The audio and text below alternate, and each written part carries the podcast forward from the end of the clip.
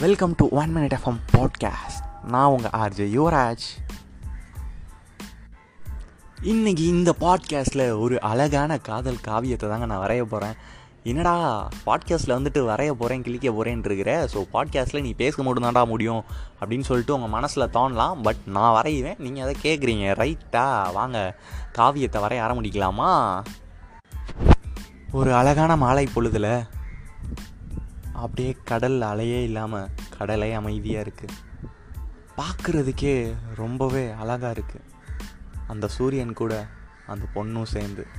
யாரா அந்த பொண்ணுன்னு கேட்குறீங்களா அந்த பொண்ணு தாங்க நம்ம ஹீரோயின் அந்த அழகான மாலை பொழுதில் நம்ம ஹீரோ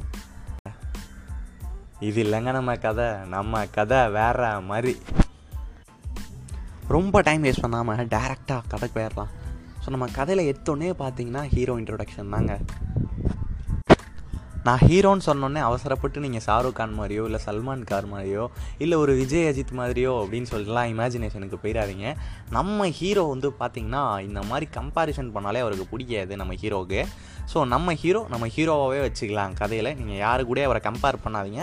ஏன்னா அவரும் யாரு கூடயும் அவரை கம்பேர் பண்ணிக்க மாட்டார். ஸோ தட் நம்மளையும் கம்பேர் பண்ண வேணாம்னு சொல்லியிருக்கிறாருங்க நம்ம ஹீரோ ரைட்டாக அச்சோ எனக்கு டீ குடிக்க டைம் ஆயிடுச்சு.